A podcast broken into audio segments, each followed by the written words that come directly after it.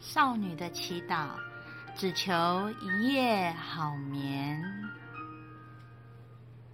一夜好眠，健康延年。大家好，我是睡眠时钟亚伯特。那因为维他命，你现在还在北部，为了我们的圣诞耶诞节而为大家服务。那今天就由我来 solo 啊，哈，来独自来来扮演这个角色。那今天很高兴，也很荣幸的邀请到我们有两个来宾，一个是秀儿姐，和另外一个是秀儿姐的亲密的爱人，就是枕边人呐，哈，bed partner。那我相信秀儿姐跟先生已经结婚三十、四十年，四十年很好，四十年了哈，所以也不会像最近的力宏兄这样的问题啊。好，那刚好最近二零二一年七月，美国心脏医学会特别发表在一个很高的杂志里面《Circulation》，特别描述到阻塞型睡眠呼吸中止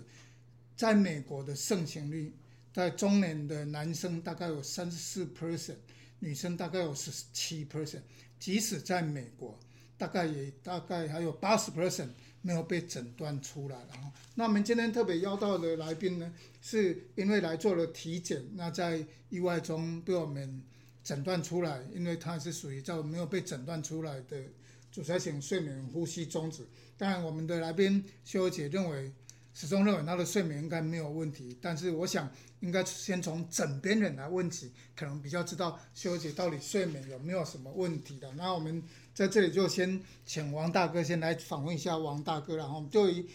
刚刚我特别提到秀儿姐认为他的睡眠是没有问题的，因为也很容易入眠，但是就您就近的观察，发现他睡眠的时候可能有哪些的问题，来请王大哥。好，谢谢钟医师哦，哎。真的感谢给我这个机会哈。其实我太太来讲的话哈，她是一直很好睡的，我真的很羡慕她。她躺着没有三分钟就睡着了，哦，我真的很羡慕。啊，可是她有一个很大很大的问题，就是她很会打呼，而且相当相当的严重，甚至有一阵子她会打很大声，突然又停止了。我有时候会被他吓到，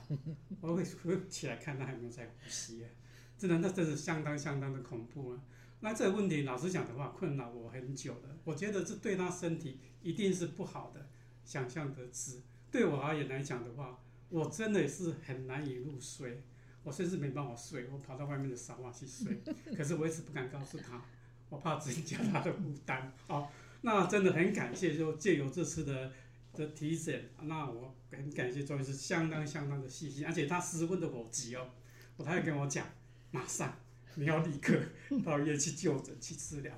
然后就发现这个问题。然后当我知道台湾医院设备相当的好，他们有这些设备检查出说他的呼吸中止是有原因的，因为他睡眠。老实讲的话，这里面的专专有术语我就不太懂，可是我觉得他真的是相当有问题。然后经过他不断的、不断的、不断的去去建议他，甚至是说有他有带这个呼吸器哈。然后也有请小姐在我们家里来教我们怎么去使用它。那使用的结果，我觉得我相当的满意。我太太也跟我分享过，她睡得很好，可是并表示说她精神会很好。她每天早上起来精神都不好，可是戴完以后，他跟我讲说他的精神变得相当的好。那我觉得说这是好像是用对的，而且自从他戴了这种呼吸器以后，他的打呼声就完全可以讲说。没有，我也比较好入睡。那在这之前的话，其实我们在十几年前有也有也有也有碰到这个呼吸中止的的臼齿，我们曾经去去做。那可是我想，目前跟现在可能差距太远了，一些机器相当相当老旧哦。那我们也有把那个老旧的机器带回来试用，可是带了一天，我大概就是说他真的不习惯，那就放弃掉了。那经过那么长的时间，能有这个机缘能改善它，我真的很很感谢。谢谢张医师，谢谢。好，谢谢王大哥的一些分享。也就是说，事实上这个睡眠障碍有分两大类了哈。那一个是跟呼吸相关的睡眠障碍，那另外一个是跟非呼吸相关的睡眠障碍。刚刚刚刚在我们这一对恩爱的夫妻里面看到两个类型都有，一个就是秀儿姐有呼吸相关的睡眠障碍。那我们王大哥是非呼吸相关的睡眠障碍，这事实上在我们的很多的 couple 里面，我们在门诊里面的病患里面，这不能叫病患，因为坦白说，有些人根本还没有生病，哦，只不过是那是在冰山里面的沉沉在那个水里面的那一层，我们希望能够早点发现，避免掉有一些的疾病的出来了哈。那在这里，我们特别来来请教一下秀娥姐，因为一开始来到医院只是来做体检，那当我们发现的时候，那我跟秀娥姐讲，她的睡眠呼吸中止，我刚刚特别提到哈，我们正常的人每小时要小于五次的呼吸中止，那呼吸中止的定义是，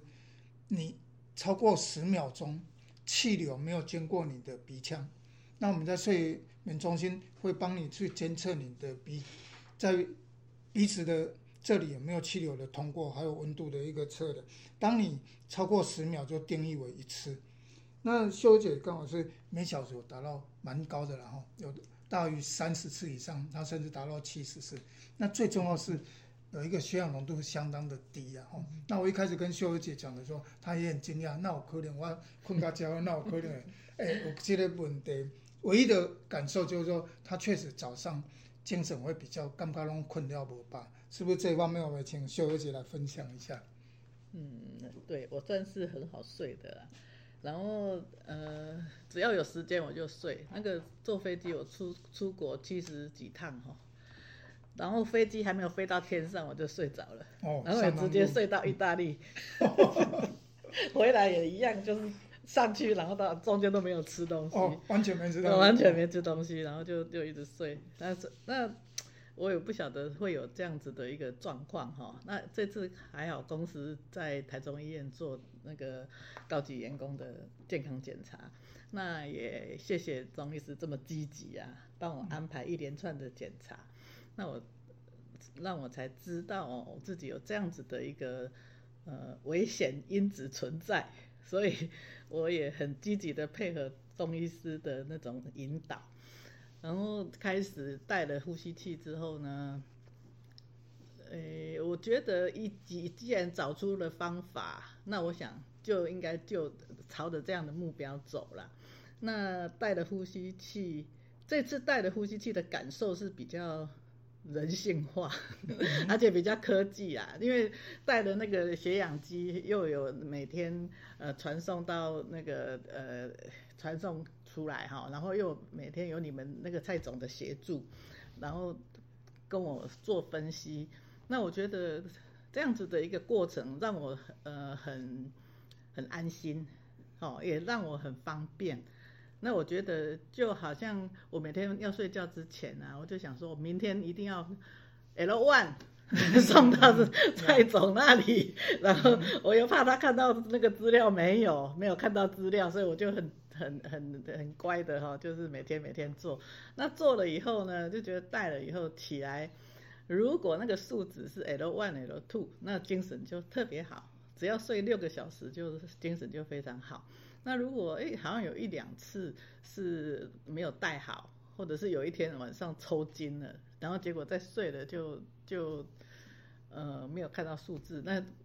那那次的话起来就精神就比较不好。